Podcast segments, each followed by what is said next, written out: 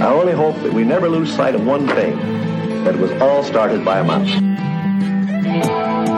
Well, hello, everyone out there in podcast land. This is the Beyond the Mouse podcast, which is our Disney themed podcast for the Front Row Network. And my name is Craig. I'm excited to be here with you all today. I've got today my co host, Brett Rutherford. Hello. Now, Brett, uh, this is the second episode in a row that we don't have Vanessa. I know. It's So- kind of sad. I'm like going, I think we've all done the iterations of, because I didn't do one, so you all did it. So, Mm-hmm. But anyway, but we need to get her back because we miss her. I miss Well, her. here's the deal. I know that you two argue about whether or not the turkey leg is a legitimate food item at Disney World. So um, I, Yeah. I wish that you would put that behind you so she would, she would come back on the podcast because Oh, is that the reason? I thought it was, yo, I, I called her Judy one too many times. That's a whole nother, you'll see. Yeah, well, you'll hear about it, you know, whenever I finish that podcast, which is very soon. But anyway, our Disney, our Disneyland Vacation at podcast is where the Judy reference comes in, and I think everyone will be calling her Judy. It's a whole thing.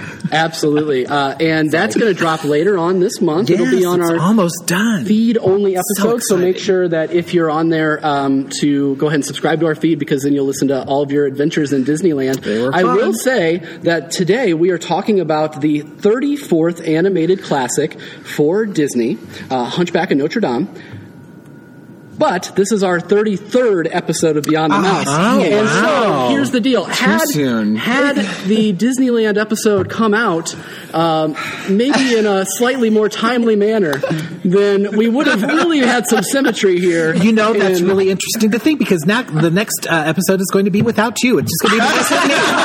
Thanks for bringing that up. No. Oh, that's a great rebuttal. Yes. That's, that's a great rebuttal. We are here uh, today with the cast of Springfield Theater Center's Hunchback of Notre Dame, and I, I cannot be more excited to have all of you on the podcast. I think for the first time, Yeah, I've never been which on is sort of incredible. I to know. think I don't know how I've- you. I don't know how you've avoided us. I don't know. so. I don't know. but I have one of the directors here with me, uh, Jacob Dieters. How are you, sir? I am doing very well. Thank you so much. That's great. Uh, these two get a little bit of a second to think about it, but on the Front Row Network, we have a we have a tradition oh for gosh, new yes. guests, and you probably Oh, know I it. should have known to come with this. Every And- single person says that. and because my little thing, okay, the thing that I say is you can you you can have two your favorite Disney film Okay. and then your favorite all time film. Hmm, okay. so your I know those are my rules. I'm sorry, they're my rules. Your favorite oh Disney We film. broke that the first time Vanessa and I were on. I'm like like All right. rule breakers.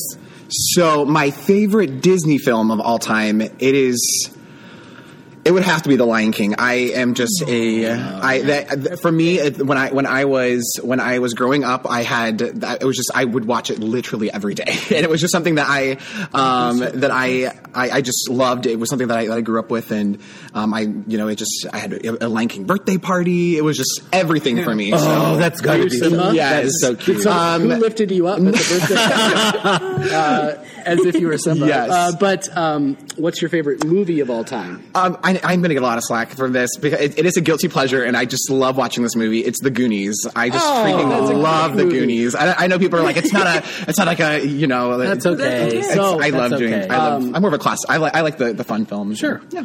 Sarah Geckner, who of course hosts our "Are You Afraid of the" podcast with uh, her husband Jeremy, she always says that her favorite movie is Gone with the Wind because she wants to sound classy, but her real favorite movie is The Goonies. Yes. Oh, Um, we have something to connect with now. Yeah, There we absolutely. Well, welcome to the podcast. Thank you. Uh, now we'll go ladies first here. Jasmine French, how are you? I am well, thank so you. excited to have you uh, with us today, but you got to answer the questions too. Favorite Disney movie, favorite movie of all time. Okay, um, favorite Disney movie is Beauty and the Beast. um, yeah. Oh, yeah. I'm, I'm. th- Look, okay, I'm pathetic. okay. Like I know what's gonna happen at the end, and I still tear up. Like wake up, Beast. But yeah, so Beauty and the Beast, and then my favorite movie. okay, The Breakfast Club. Oh, So great. Okay. That's so great. That's good. Classic. Love That it. is. Absolutely.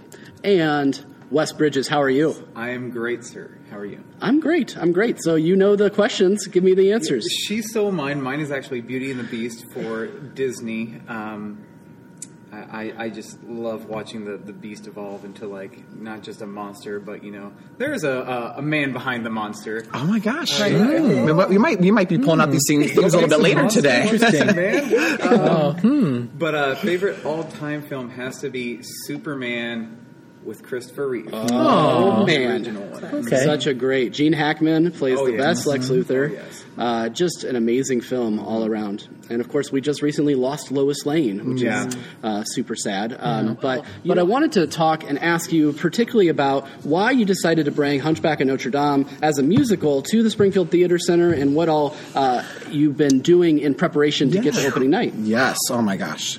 Um, so this has been about a year a collaborative effort with uh, one of my good friends, Kevin Kolvik, who's actually co-directing the the show with me. Um, couldn't make couldn't make it today, but uh, we are excited to make, make sure I mention his name. Um, this we this is our first time our first time putting on a main stage production, um, and we wanted to do something that was new to Springfield that had never been done. We wanted to um, do something that I think was very relevant and very meaningful to to the, the Springfield community, and I think that the messages and themes that that come through Hunchback are what really drew us to the material here. Um, so that is something that I um, really wanted that I really valued when I when I was reading reading the script and read and listening to the music was just the fact that it is so relevant and so current today. Um, so th- we've we've talked a lot about kind of the the importance of of, of the of making everyone feel like they are included and they feel welcome. And I think that that's the story that we we see, we see Quasimodo struggle throughout the, this entire production.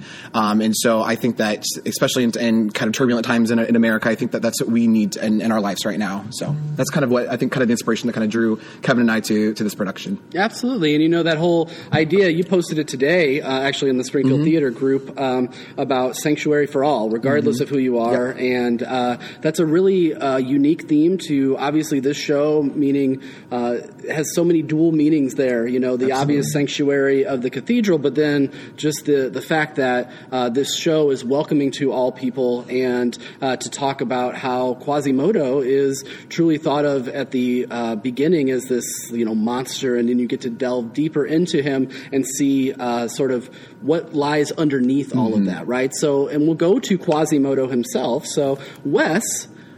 How has it been taking on this type of a role that you know people know about from, uh, of course, the Victor Hugo novel, and uh, has been performed throughout history a ton of times in film? But what do you think about uh, this role? What brought you to it, and kind of what's your uh, take on Quasimodo as a character? Right. So, although Hunchback is not like my favorite Disney movie, it's definitely in like my top three, um, just because of how real um, the movie is. Um, you can watch it in almost, I think, any generation, and you can find aspects of it that can apply um, between social justice issues, just to personal, emotional um, things that we endure every day. Um, I think we all have endured at one point in our own lives, you know, some sort of uh, emotional trauma or hurt or experience that, um, you know, not everyone else gets that, you know, gets privy to know. And for Quasimodo, you get to see those sort of emotions and those kind of experiences told on stage, um, which really, I, I think, in my opinion, helps you connect a little bit more and makes the show as a whole more relatable.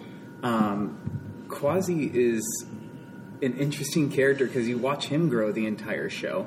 Um, he is timid. He's quiet. He's on, well, I shouldn't say quiet per se, but uh, he's on his own, you know, and he gets kind of thrusted into the world. Um, and so, go going from what he knew to what he learns is an amazing experience, and, and I feel that the audience will really be able to connect with that and be like, "Oh yeah, I've I've done that, or I've thought that, I've been there."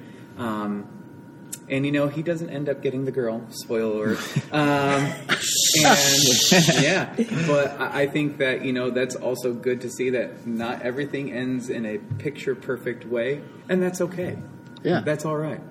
Absolutely. So, uh, the other lead of this show, and someone that really needs that, both of you really need those vocal chops to be able to do it. And that's why I'm so excited for this uh, particular production because both of you have such talent when it comes to singing and, and vocalizing and everything. Uh, but we've got Esmeralda here as well. Esmeralda, uh, that I can say it correctly. Um, we have Jasmine. So, talk about how you came to this role, why it's interesting to you, and sort of your take on uh, who she is as a character. So I came to this. What actually made me audition was um, when we did preview night for STC season. I sang "God Help the Outcast," and I was like, "Oh, that's such a beautiful song. I'm gonna check out the rest of the soundtrack." And when I did, um, I was like, "Oh, this is wonderful. and I was like, and I was still on the fence. And then auditions came around. I was like, okay, I'm gonna go for it. But um, what I find so interesting about Esmeralda, she's of course uh, kind of like a walking contradiction. Like everyone sees her as like the um, the kind of like the it girl, the you know, some she's referred to as a gypsy whore sometimes, but she's very compassionate and kind you know, caring, and she has all of those elements, and that's and you see that a lot in her friendship with Quasimodo. But she um, she also stands her ground no matter what the cost. so, yeah. Absolutely, and none, none of that in your own life, right? Hopefully, yeah. not to me. Well, it's. Yeah, absolutely. Um, so, Jacob, you and I talked a little bit about this show uh, a couple of weekends ago, I think, um, when we were getting ready for our other show that yes. we're doing this summer. Uh, but you mentioned that this is actually a darker interpretation mm-hmm. than uh, what the the movie might be. Now, I don't want spoilers because yes. I feel like I was spoiled on something here earlier uh, before we started recording. But talk a little bit about how the musical differs from the mm-hmm. movie, mm-hmm. Uh, which of course we'll talk about the movie here in just a little bit. Yeah. So um, the, the, so the biggest change I think is comes with Frollo. So we um, Frollo in the movie is the, he's referred to as a judge. He's not even really yeah. referred to as as, um, in the Victor Hugo novel and, in the musical production is a archdeacon. So uh, so uh, of clergy um, of the clergy realm, and um, the, we we hear a lot of his backstory at the, at the prologue of, of, this story and kind of mm-hmm. how he um, how he came about to with with Quasimodo and, and how he how he uh, had him, and it was the, the it comes from his actually his brother, and so that we hear we kind of get the story about how his brother is um, has has been super important in his life, but he kind of took a different route, and he took the the route where he was he was going to advance his his um, his ranks in the church, and I think that's kind of where we we see a little bit of, of kind of the, the, the major differences is that we get a little bit more of that church um, um, atmosphere with with uh, Frollo. Um, so with uh, with Frollo, we, we definitely have that uh, the there's that kind of dichotomy with with his lust for for Esmeralda. He he sees Esmeralda, um, and so the, the, the movie hits upon it a little bit, but I think that the stage production really delves into that a little bit deeper um, with with those themes and the I, I, think overall too the the ending is a big change. Um, I won't reveal reveal how, how it ends, uh, but it does um, it, it is a lot a lot closer to the the end uh, or the, the book than it does to, to the film. Um, but it still I think has a beautiful message at the end um, of acceptance and love um, that that I think it really resonates with with the film as well. Yeah, and you mentioned uh, "God Help the Outcast." Uh, mm-hmm. We are still going to get those classic Disney mm-hmm. songs uh, from Alan Menken and Stephen Schwartz mm-hmm. that we've come accustomed to. Correct? Is that uh, Wes? Do you want to speak to the music of the show? Yeah, um, actually, at, when watching the movie, um, you actually hear snippets of the songs that you don't get a full song of in the movie. Yep. Mm. Those are actually more in the mm. show. Um, like Phoebus gets his own song and everything, and um, the music is so beautiful because you have not only you know your your solos and everything, but you have more Gregorian chant, more cathedral style music because uh, we have an onstage choir who sound amazing. so Mad props to them, um, and it's just awesome going through that fluidity that Alan Menken and Stephen Schwartz do um, as geniuses that they are. They're able to just flow seamlessly from song to song and um, just collectively one of the best, in my opinion, one of the best musical scores. Um, mm that exists. It's just it's just so rich. It's just it it, there's so much so much content to it. And actually, fun fact is that if, if you notice on the logo of, of Hunchback, usually most Disney musicals have Disney's The Beauty and the Beast or whatever. So actually, Disney didn't want to put the label above Hunchback of Notre Dame. So mm-hmm. it, the title is actually the, the, Hunchback of Notre Dame, and then it with songs from the the Disney film. So oh, technically, it's that. Okay. technically Disney Disney. I mean, they're obviously still getting licensed. They're getting lots of money from from you know from from the show. Um, but yeah, they that is actually because because of the I think the darker nature of the show. I, I think I, I, would assume that's probably why they didn't want to maybe put the title right. Disney right above the Hunchback. So yeah, absolutely. And I know that uh, I keep uh, checking in here, and it looks like Facebook Live has given us a little bit of grief. So not sure if we're 100 percent live or, or not, uh, but we're just going to keep talking because we've, we've, got the recording going regardless. So um, sorry if you were watching us live and it keeps cutting in and out. I, I see the oh, yellow bar right now. Um, internet. Ah, uh, worst uh, best laid plan. So sorry if it's cutting in and out, uh, but we can definitely you can hear the whole thing on our podcast uh, as well when we get that posted. So. Um, you know, I want to talk a bit more about uh, the music because I, I, feel like that's such a powerful piece to the bringing a, a, classic film into a musical setting, obviously. But you mentioned the onstage choir and some of the Gregorian chants and things like that. So, uh, Jasmine, how's it been? I mean, I see uh, we're on this beautiful set, by the way, which we're going to talk about in a second. Wow. Uh, but I, I, want to I want to hear from you. How do you um, how does it feel having that like kind of being enveloped in that sound? Do you kind of hear that choir behind you throughout here? I know that they're staged right behind you. How, do, how does that add to the piece? Oh, it adds so much life and just so much character in general. Just to have all of those, you know, voices, and you just you get surrounded by it. It's wonderful. Yeah, I love it. Yeah, that's absolutely. Um, and so let's talk about the set.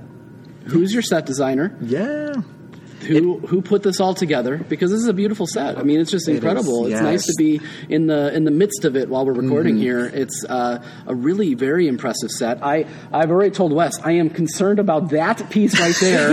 uh, we had to build out because we, we just we, we wanted we wanted to get as close as we could to the action or to the, the audience as possible, and so uh-huh. we actually had to build out the, the pit a little bit so that we could um, make sure that we were our, our, actors were staying safe up here. But it, has got to be one of the most impressive sets I've seen on the Hoogland stage in a long time. So uh, talk that. about who designed it, yeah. who built it. Do give him yes. some uh, credit. We'll get here. some credit. So um, this, the, set, the set designer was uh, Ryan Fisher, um, great friend of mine, and um, this is his first time actually um, putting uh, putting a, a, set on on stage and getting a design out there. He he developed. I, I, when I asked him to, to, do the show back in the summer, two weeks later he had this this drawn out for me. Oh, it was inc- incredible, and we have kept pretty true to what um, what his original design was. Um, the, uh, the, theme in, in, the in the, the novel and in the movie and in the music is the architecture. So the the whole aspect of the statues and gargoyles and um, the banisters and the cathedral style. We wanted to keep true to that, and so that's why we, we have these wonderful um, these wonderful banisters that we've used, um, and the statues and gargoyles really use the set um, to to tell, help tell that story. And so um, Kevin Kolovic, our the, one of the co-directors, was kind of the master builder in, in, in kind of bringing this to life, and we were just super ecstatic with with how it turned out.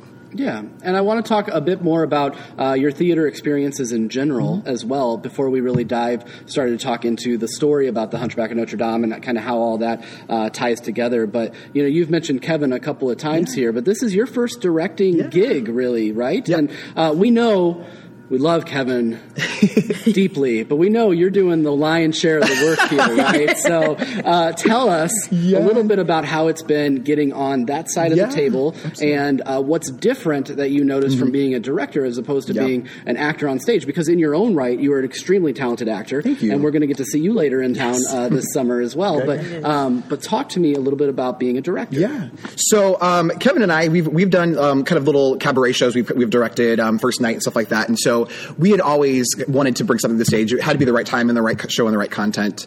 Um, and for us, um, we I, I, think I mean, we we're, we're great great friends, and I think that we have such a unique different perspective that I, our partnership works so well together.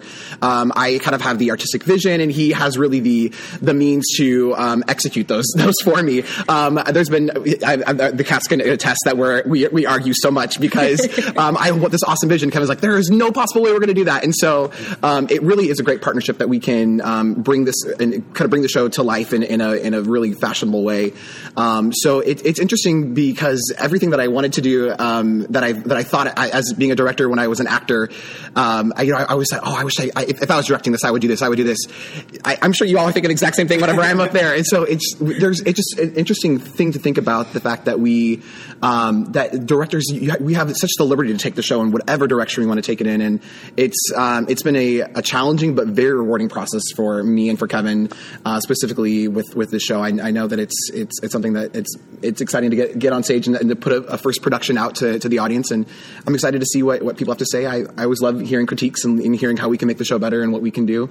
Um, so when Kevin and I continue to direct, I, I hope um, that we can continue to, to um, uh, collaborate and, and, and make our shows even better for the next Sure. Yeah, well, I think uh, one of the things that you have to do is make sure you put the right people in the right places. Absolutely. And, and uh, based off of the outsider's perspective, seeing some of your photos and things like that, um, and then hearing a snippet of your orchestra rehearsal, it just it seems like you've got a great cast. Mm-hmm. You obviously have a great crew that's helping yeah. you out. So that's a, a, lot, a big portion Absolutely. of the battle for sure. Absolutely. Um, now talk about more of the acting side, Jasmine. This is, I, and tell me if I'm wrong. This is your second show in town. Yes. And the first show here at the Hoogland Center. Yeah. Uh, you were wonderful wonderful in Sister Act last summer, but you. you're no stranger to the stage because you've done a lot of shows in the Edwardsville area and all of that, Um, right? Yeah, I did a. Before I got here, I had done four shows. Sister Act was actually my fifth. Um, so yeah, show number six. You've only done six shows. Yeah, yeah. You're so good. Like I. I started when I was in my twenties, so Okay. um, something I wish I had experienced a little younger, but it's okay. She's making up for it. I'm making up for Good, it yeah. now. But um, uh, I think acting wise, what I enjoy about this role, I get to bring out a different side than what I usually mm. play. So I feel like most of the characters I usually have the same similar traits. Mm-hmm. In this one, I get to I get to really use my acting chops a little bit more. Good. That's great. Wes, talk about your acting experience and uh, uh, sort of how you got involved to come to the stage as well, because you've been in several productions, uh, all of them very well done, and you're, you know, I think you're a, a perfect person for this lead role because of the require the not only the acting ability you need to have, the music ability that you need to have, you really need to be someone that can carry a show. And I feel like uh, you've prepared yourself to be in that position uh, before in multiple great roles that you've played. So, talk a little bit about the acting side of things and, and how you come to theater in general. Well, thank you for that, Craig. I, I really do appreciate it. Uh, I was talking with Brett beforehand, and between me and my wife, in the last four years, we've been involved in over 20 productions, either cast, crew, or staff. Um, it, it's something that um, I care about deeply because, um, I mean, one, it's always nice to get outside yourself and, and play someone different or uh, play yourself just in a different way. Um, for Quasi, it's uh, very different because you're playing what you usually don't show to other people. Um, it's all those inlaid um, emotions and feelings and everything, and um, I feel that you know the more challenging the role, the more it grows you as as a performer, as an actor, as an artist, and uh, honestly, hands down. Um, the most challenging role I've ever experienced, and I, I thank Kevin and Dieters for giving me this opportunity. Um, I just love theater, so I mean, I don't see myself stopping anytime soon. Well, correction, I will. I have a one-year-old now, So take a little break. but uh, Little quasi. it's a little Little quasi. quasi, but It's just an amazing. th- This show is just an amazing experience for an actor on whatever level that may be. Um, you know, whether you're playing quasi, whether you're being a, a statue gargoyle, whether you're in the choir, just because of how it melds everything together and makes it not just you know you have your your principals or your congregation you know you're entirely one show. I don't mm-hmm. feel like there's that kind of separation that you have with some other productions. And, I, and i'm not knocking those productions at all because every show has its own style but this is definitely a show of unity and everything. And as as much as i may be the hunchback it is not my show but our show. Yes, absolutely. So, starting to wrap up this discussion about the production before we get into the, the classic film, Brett, do you have anything that you wanted to ask these fine Oh. folks? We could probably talk hardest- for hours know, about yeah. uh, about Brief- this particular production. What's what's the one thing that's been hardest for you, or something that surprised you? Um, director too. Oh, okay. Anyone. Hardest or Most challenging. okay. we um, have to set aside. We already talked. Dealing with Kevin is uh, that's love Kevin. that is We love you. Like, talking smack about poor Kevin. I love Kevin Kulovic, and he he does. He does. So Uh, Kevin is heart. laughing at this. I did tell him he always seems like he's not impressed. I went to my audition. I'm like, he's not impressed. That is a very accurate description. but um, hardest, uh, most difficult part was um, probably it wasn't exact. It wasn't completely difficult, but I did have to like reach back into some of my classical training. I played so many parts where I can just um, belt out and kind of lock that training away, and now I got to like dig it back out. So Well, that that's was good. Wow, that's a good answer. It's a good answer. Um, for me, since Quasi is hearing impaired, he's also uh, got some physical development issues as well as intellectual uh, development issues. Um, it's been a challenge portraying that in a manner that isn't demeaning um, to people that experience those on a daily basis. um, and make sure that they are elevated. And I, I definitely want to make sure that they they feel dignified um, through my performance. We also use sign Yeah. uh, a lot in the show, so that's been the challenging is making sure that we're honoring to those people while staying true to the character. So speaking of that, you know, usually STC shows don't necessarily have an ASL interpreter, but I know that you are bringing in one for one of your performances. Yes, right? yeah. They're, they're, they're- we're gonna have one one uh, pr- um, one production that, that our fi- or one show. Our final show is going to be. Um, we will have an interpreter on site if, if someone is is uh, needing that accommodation. So. That is awesome. That's incredible. Just opening up theater for all, uh, which is Yes. so wonderful. As it should be. Um, you got uh, your all right. challenging moment. Yeah. You can't say your two leads. They're right here. oh, you could say it. It's Um, She's I a diva. I really feel like it. I, I feel for me it was it, it's it was it was the blocking of the show. It is the, so um, just to give a little more background about the the rest. So we have our we have five wonderful leads, but we also have twelve congreg- uh, we call them congregants.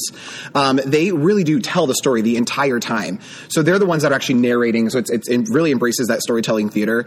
Um, so a lot of times when the action's happening, we have storytellers that are watching or narrating what's going on, and so um, it, it was it was hard to think think and kind of envision it without having the set. And so two weeks ago when we finally got the setup, it, it all came together for me. But um, I think that would be the, probably the most challenging was just staging this this massive production. We have the choir that's in the back um, um, uh, that is upstage that we just that we, we couldn't really do anything about. We have to keep them there um, so they can see our, our conductor. And we had these um, these kind of limitations that we had to we had to keep in mind uh, through throughout the blocking process and, and staging. So that was probably.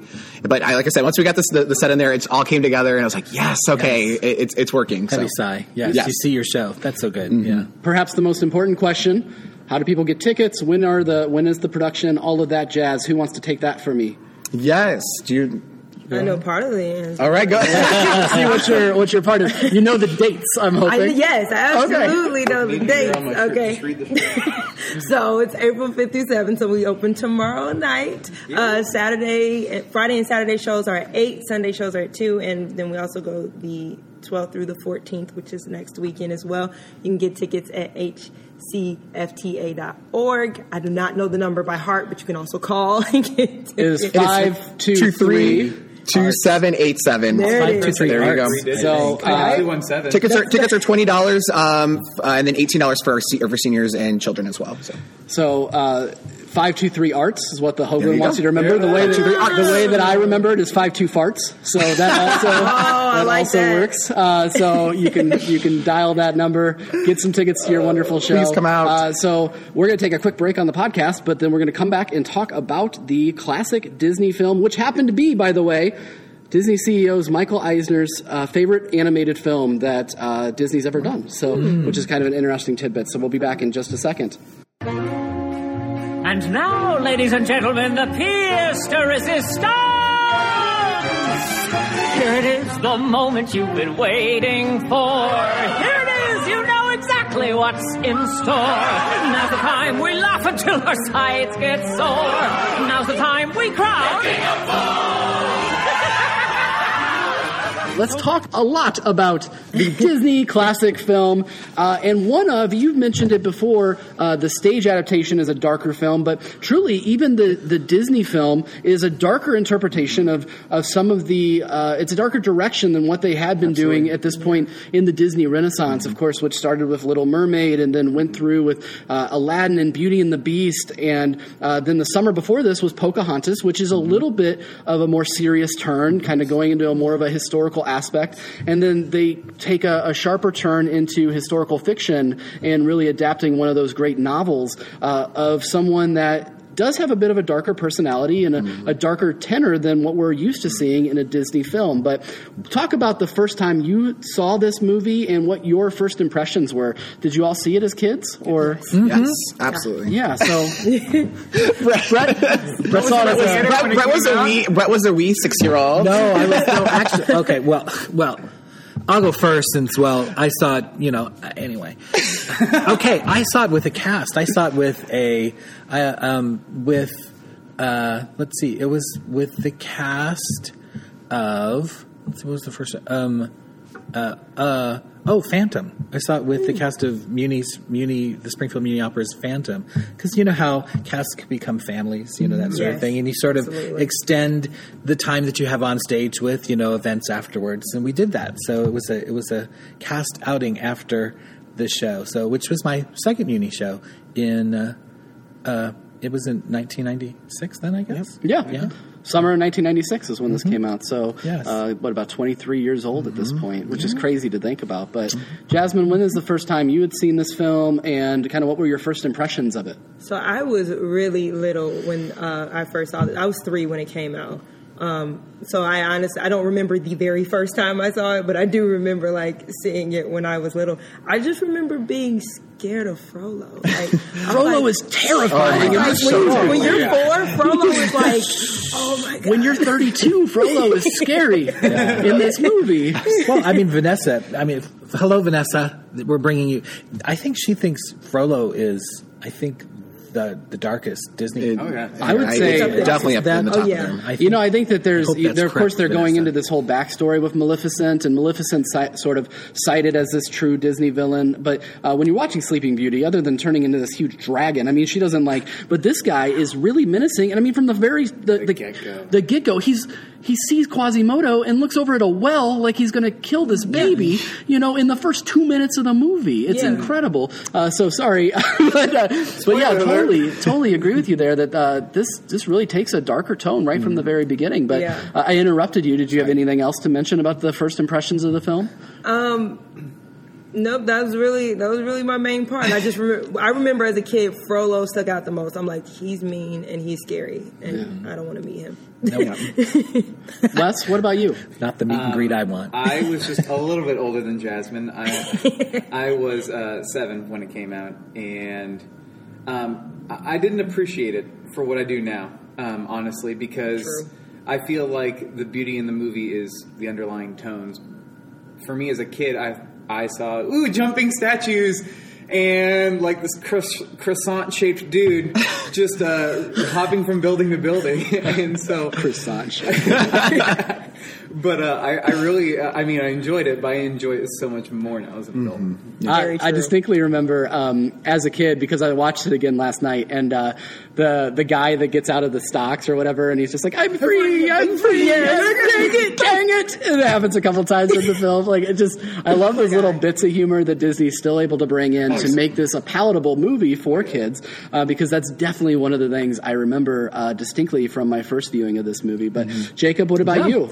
Um, I you, uh, was about I think about probably seven or eight when uh, when I finally actually saw it. I didn't think I, I didn't think I see it, saw it in theaters with, when I was younger, but um, so it was. Um, I think for me the kind of the first first like everyone else that kind of that the dark side of Frollo and um, but I really distinctly remember the colors of this movie. I think there's something so the light, the dark, the colors really just stick out to me. I think and I, I think Disney does a great job in, in in all of their movies using colors, but specifically in this one, I think that there is something so unique about the the using the dark and light elements, and then also in Topsy Turvy using these fun, um, extravagant colors. Um, really, I think stuck out to me the most. Yeah, absolutely. Um, so, talk a little bit about the voice casting in this particular film. And Brett, you've got the full Yes, cast I list in do. front of you. Moore. But Mine, uh, Demi it, Moore. Demi Moore. Demi at Moore. this Yeah. point, Born, I meant just Demi. barely born. Not Demi.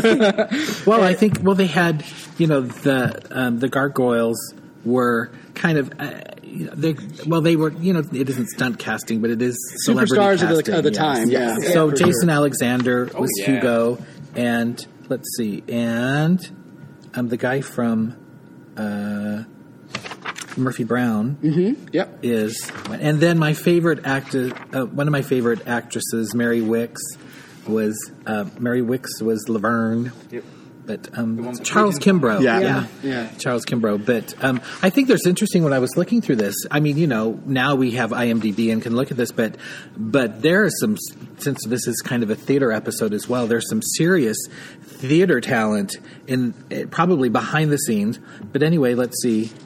Uh, let's see. Victoria Clark, who was um, well, she was in the Latin, Light in the Piazza. She was the fairy godmother in Cinderella on Broadway.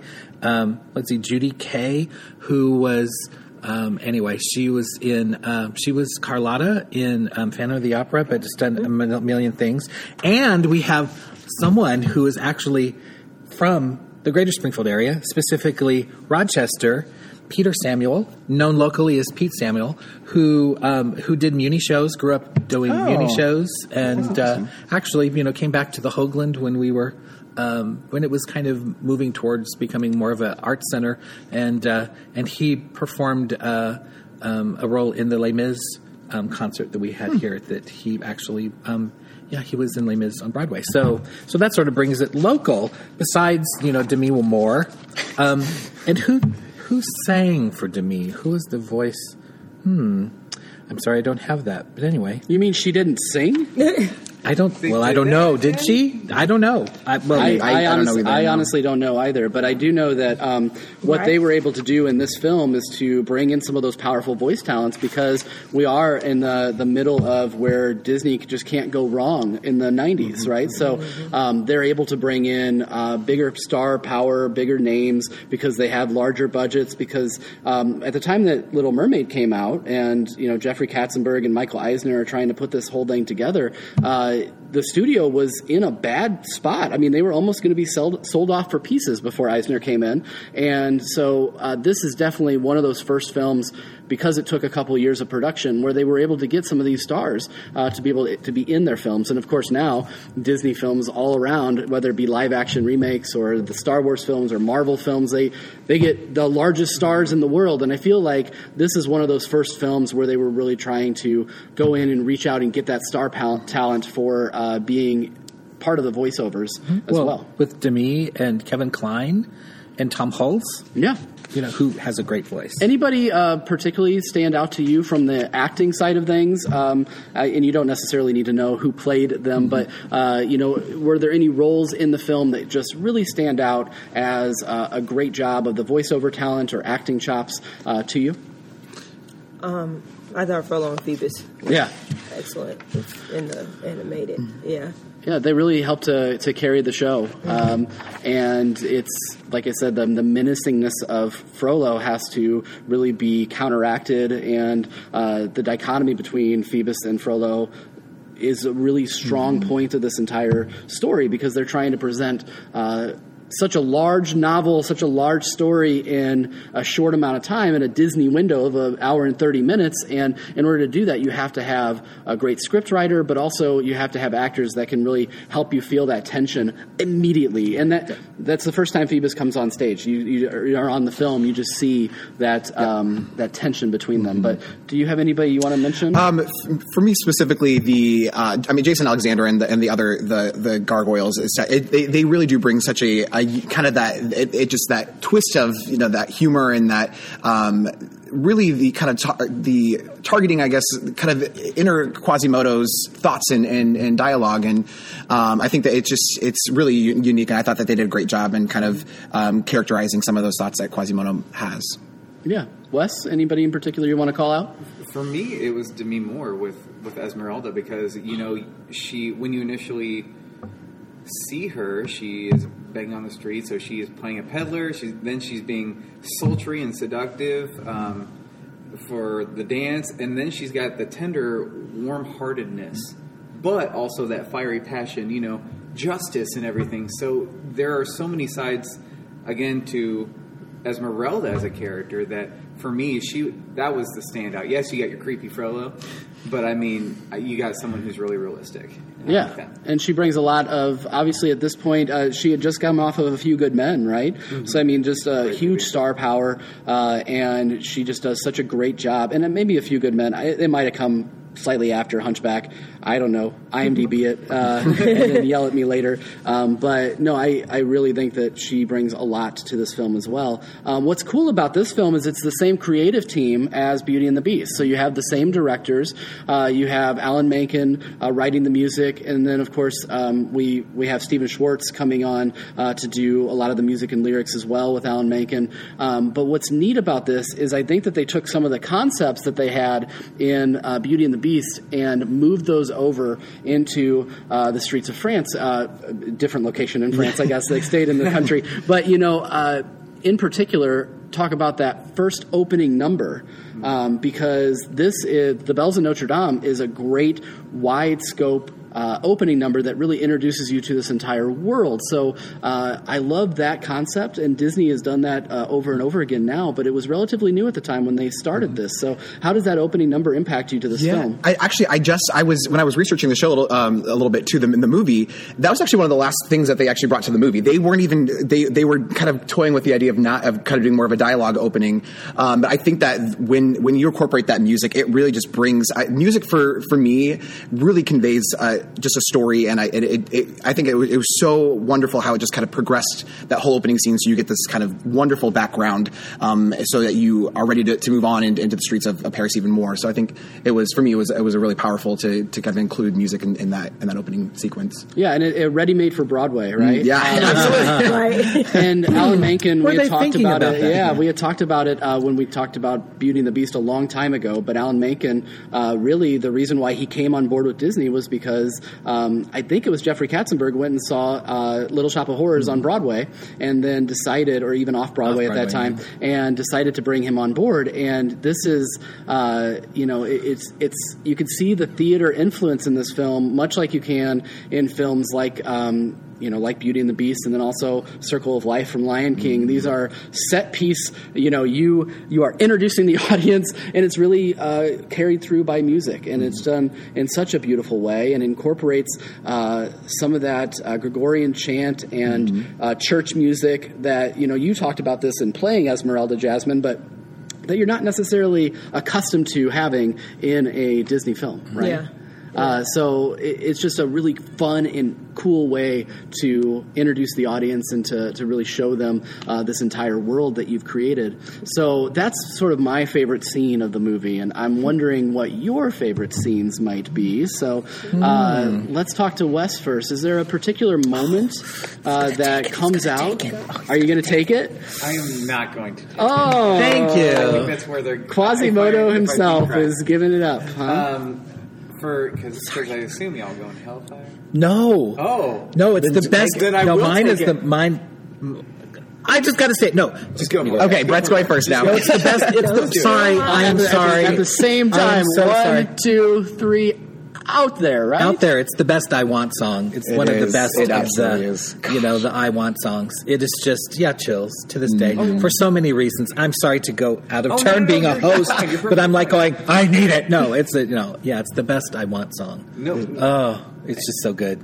You know, and then, and it has some, you know, I mean, you can just listen to that in your daily life when you're thinking, oh gosh, you know, if, if something is going slightly wrong, I'm like going, think of this situation. You know, I'm like going, yeah, it's the best I want song. Go ahead. And well, much like any uh, any great, uh, sorry, we're, we're you're, you're It's our show. It's our show. We keep you here for a little bit, but it's really about us. Sorry, no. I, uh, you know, I've got to, I've got to say something about that because you know th- that song, much like any good piece of music, has so many multiple layers and multiple meanings. yeah. It's not just going out into the streets of Paris from these bell tower that you're stuck in, but it's also just the the fact of putting yourself out there uh, and also being able to just experience and live life, which to this point Quasimodo hasn't had. And so it's just an incredibly beautiful song, uh, sung in an incredibly beautiful way. And yeah, it's it's it's one of the best. But now let's let our guests speak. Okay. Wes, uh, I promise to not interrupt you. Maybe. You're fine. I know. I, I can't promise, but go ahead. Uh, mine is actually God Help the Outcasts. Oh, that yeah. entire scene. I come from um, classical training my, uh, myself, and um, my grandmother is actually 100% French. She met my grandpa in World War II. She is Catholic. She went to Notre Dame. That, for me, the more we were in the building in that movie, the more I felt connected with my grandmother. Wow. Um, and the music behind is just so beautiful. And not only that, but she is singing at God uh, what we all think sometimes, you know, for those that come from the, the Christian background, you know, sometimes is why. You know, why can't you help right now? Why are you, why is this going on? Why is this being allowed? Where do we go from here? Um, as much as I love Out There and I love Hellfire, God Help the Outcasts is the, the song that I go to when I think of this movie. Um, just again, the artistry behind everything, the music, art is beautiful. Um, Alan Menken, and, and even Stephen Schwartz, because Stephen Schwartz had come off Pocahontas. Um, I, I think that them together is like the, the perfect storm in the best perfect in the best way. you know uh, imaginable. But yeah, so for me, it's God Help the Outcasts. He stole your song. Oh no! oh, there's a Do couple have of a particular There's moment of the film? That, My favorite moment of the film is actually when you finally see that flip switch in Quasi and he breaks free and goes and saves Esmeralda because you finally see you know him realizing how strong he is and you know not automatically doing everything Frollo tells him Those to are do, so- chains too. He breaks. Yeah, he's breaks When every chain. when Yeah. when uh, when he saves Esmeralda, who is being put to death by burning her at the stake. Like this is, just- this is a Clearly. Disney movie.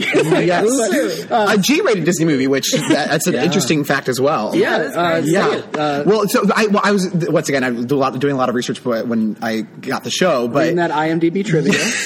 um, but actually they, they were the, the creators thought there was going to be PG, and they were very shocked when it came back and they said, "Oh, it's G." Yeah. I've Um, well, if you think about, I mean, uh, they talk about damnation. They um, Hellfire is a song we're going to talk about for sure. Um, but you know, it, it's pretty incredible that the, this is a G-rated Yeah. film. Uh, Black Cauldron had been the last PG-rated animated film that Disney had put out. So Well, first. it- well, and the first, yeah. Yeah. And it's um, you know obviously got a sort of a. a uh, sorted past uh, as far as uh, audience interaction to that film and, and what came out. But um, yeah, so it's it is no joke for sure. But you got any particular moments you want to highlight? Um, my um, favorite moment of the film, and it comes at the end, is when um, Esmeralda brings Quasimodo back after uh, out into the, the square, and you see the, the the kind of the reactions of everyone is like, "Whoa!" And you hear, you just see this one little girl come up and just touch Quasimodo. I think for me, that is the essence of this film. Um, is the fact that. Um, that there's humanity in every single person um, that that is out there, um, and I think specifically the fact that a child does it, I think, is something that speaks so much um, to the fact that the children really are the future of our worlds. They they they you know children they grow up and they they, they learn to hate. You know they, they they've they've been taught to hate, but I think when you kind of come back to the whole that whole aspect of this is a child that is showing compassion. I think that just it speaks wonders to the film, and I think that's the true essence of the film. Gives you the eye sweats. Mm-hmm, Right? The- those eye I've never heard of it that way. Yes. Aw. But let's talk about uh, specifically Hellfire as a song, just because uh, when we're talking about a, a darker movie, you really do need that dark song that Frollo sings. But it is Yeah, it's accomplished. something else. I mean, he's Whoa. staring into this fire, and one of the things that uh, the animators had to go back and, and change a little bit was actually Esmeralda, Esmeralda's outline. Uh, they thought that she appeared too nude, so they had to go back in and, and add um, some more obvious clothing to her in this song. Uh, and there's obviously this weird awkward tension between Esmeralda and Frollo anyway that you really notice as an adult, but I think probably goes over to kids' heads a little bit. Um, it, it's just a weird song, guys. Uh, like- I don't know if I.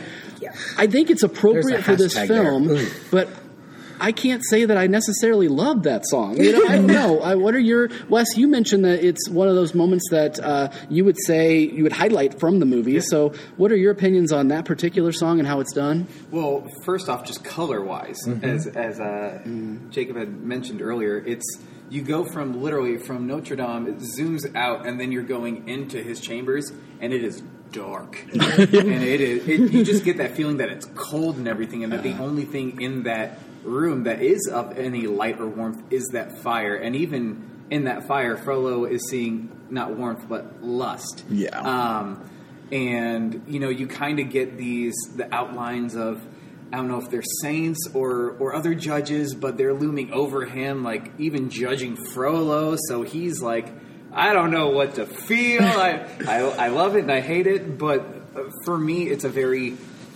real issue. Again, I mean, uh, lust, but only kind of a self contempt going on with him. Him, I think, a little bit. Um, but it's all her fault. There's projection. Yes. so I'm like going, no, that's not a- my yeah. fault. It's not. I don't have a problem. It's someone else. psychiatrist's dream. It's someone else. I'm like psychiatrist's going, my gosh. Um, Relax. I just I appreciate songs and, and themes that come out that are, are very true. As much as we like those fights of fantasy and everything, whenever there's something to ground ground you back to be like, this is what we're kind of dealing with here. You know, Hellfire is one of those songs. You're like, this is dark, Yeah. and we all know why. Yeah. because Right. it's very real. yeah, you're, you're seeing it. He's yeah. Absolutely.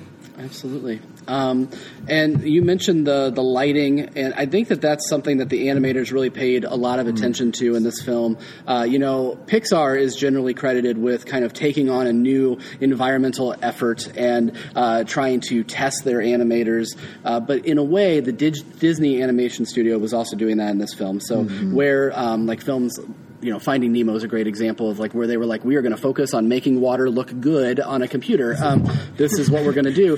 But uh, this film really brings light to, and it, it, it paints that beautiful picture, these great scenes of Paris and uh, the bells and everything else when Quasimodo's just jumping around and, and going crazy. Which I expect you to be hanging from the rafters here, right? A little bit. I will be climbing on things and hanging Yeah. off of things. Oh, look at you. Look at you. I That's can't great. wait. That's great. But uh, I, we could probably talk all day about this particular film. But one of the things we like to do, just so we're not completely said that we're fanboys uh, through and through, we like to say if there's anything that uh, sticks out as something that didn't quite work for you in the film. Uh, and for me, I think it would probably be the the the darker tone was fine, but I don't know if I would show this to my son, uh, Yeah. you know, like right away. And it just seems like um, maybe Disney turned it up to 11 a little bit too much. Uh, I think it works for the story, but I don't know if it fits in that mold of what I assume to be a classic Disney animated film. Uh, and that's probably not what they were going for. They were going for something different and experimental, but it was just a little dark for me. But is there any pieces of this puzzle that don't quite work for any of you? Uh, let's start with Jacob, and then we'll kind of go around the table. Oh, and you don't start can with say me. no. That's. Um, off the top of my off the top, off the top of my head, not uh, nothing really glaring at first, but I mean something what might come up in this conversation. sure, Brett. Anything? Well, I think the first time I watched it, I thought um, that Demi Moore was a little bit of a stunt casting, you know. but Yeah. I mean, but she does a great job. So She does. so give her a chance. Forget Yeah. those labels, you know. Jasmine, stunt casting, anything? nah, that's a label. Um, so As an adult, no, but I would have to agree with you. It's it's a lot. It's a lot of real stuff being covered in this that I don't know I would want my four or five year old, not that I have one, but hypothetically, to be exposed to. So Yeah. yeah. Yeah. I showed it to my middle school kids, and it was some stuff that they were even like, like when Esmeralda comes around and it looks like she's pole dancing. Yeah, the, the middle school boys had a oh, field day with that part. I bet. So I bet. yeah, I bet. I, I wonder if they were to reclassify it now, if it'd be like a PG thirteen or something. Yeah, I don't know. Probably PG. I would say. yeah, So, at least yeah. PG. Um, I, I think for me, like I'm one of those where I I understood, you know, they had the real stuff on in in there, so they had to splash some comedy and everything like that. That's why we got the gargoyles, we have the goat and everything. Yeah. love Oh, the we, goat. we haven't even mentioned the goat yet. How can we even mention the goat? he wears my other earring. We gotta mention the goat. But like for me, I'm one of those where if you're going to be real, kind of keep it real throughout the whole movie. If you're going to be kind of a jokey, you know, not jokey, but if you're going to have more fun with it, be more fun with it through the whole film and everything. And um, don't get me started on Star Wars because of that. But um, especially All right. ones. But um, for me, it, it'd just be the real versus the, I guess, the not real. Yeah, I, I, I would agree with that too. There, there's something about the drawings of um, of the of Quasimodo and and Frollo even and Esmeralda that it, it's so it is it's very realistic. It's like I I mean it it kind of I think it strays away from what kind of maybe some of the, the fantasized versions that, that Disney, Disney did before. But I, I do agree that the, for the I mean that, that might be one kind of area that I would agree with is that the statues and gargoyles to me are a little more you know it's more romanticized and fun and yeah it's just yeah. Well, even like Esmeralda chucks the, the knight's uh, or the guard's helmet and just ping pongs between all of them and lands right above Phoebus. And what a woman! like, Yeah, absolutely. Yeah, well, thank you all so much for being with us today. This has been a really fun time. It goes by quick, doesn't it? It It's, does. Uh, it flies by, but we would love to have each and every one of you back on uh, the show at some point. And uh, thank you so much for uh, taking some time out of Tech Week. I know that you're really busy right now, but it seems like you've got a great show coming together. Let's remind people again how to get tickets, when you're going to be doing it all, and I'm going to put you on the spot All right. this time. So we open um, Friday. Um, Tomorrow. Yes, tomorrow, April 5th, 6th, and 7th, and then as well as the 12th, 13th, and 14th. Uh, show times are 8 p.m. for Fridays and Saturdays and 2 p.m.s for Sundays. You can get your tickets at htcfa.org. Did I say that right? There you go. Hoogland Center for the Yes. Um, or five. What is- Two. five Why don't we just For those say in the five to three arts? There. for the people that uh, Six words. Hoogland thanks you for that, Brett. I'm sure. Uh, but yes, so you can Right. definitely come and check that out. As for us, this is our main feed episode, so you're listening to us from the Front Row Network feed. Please follow us on over to our Beyond the Mouse feed as well, because uh, we've got a feed only episode of Brett's Disneyland vacation coming up Brett, this Vanessa, month. and and uh, and Erica's Yeah, vacation. which Yes. will be a lot of fun. We have a, a lot of things uh, planned for the near future. We should get a lot of information about Star Wars and Disney Plus Hmm. coming out of Star Wars Celebration next week. So we're just so excited. It's so it's such a great time to be a Disney fan. It is. is. As I mean, I I just live and breathe this stuff because it's just so much fun uh, to see how everything evolves and what they're bringing into either the screen or what they're bringing to their parks or whatever else they've got us roped into following along Yep. with as well. So thank you all so much again, and thank you for listening. Uh, for Beyond the Mouse and for the Front Row Network, I am Craig, and I'm Brett. Jacob. Jasmine. And Wes. and we'll see you real soon in the front row. Thanks, guys. It's a wrap. That's a wrap. Back to our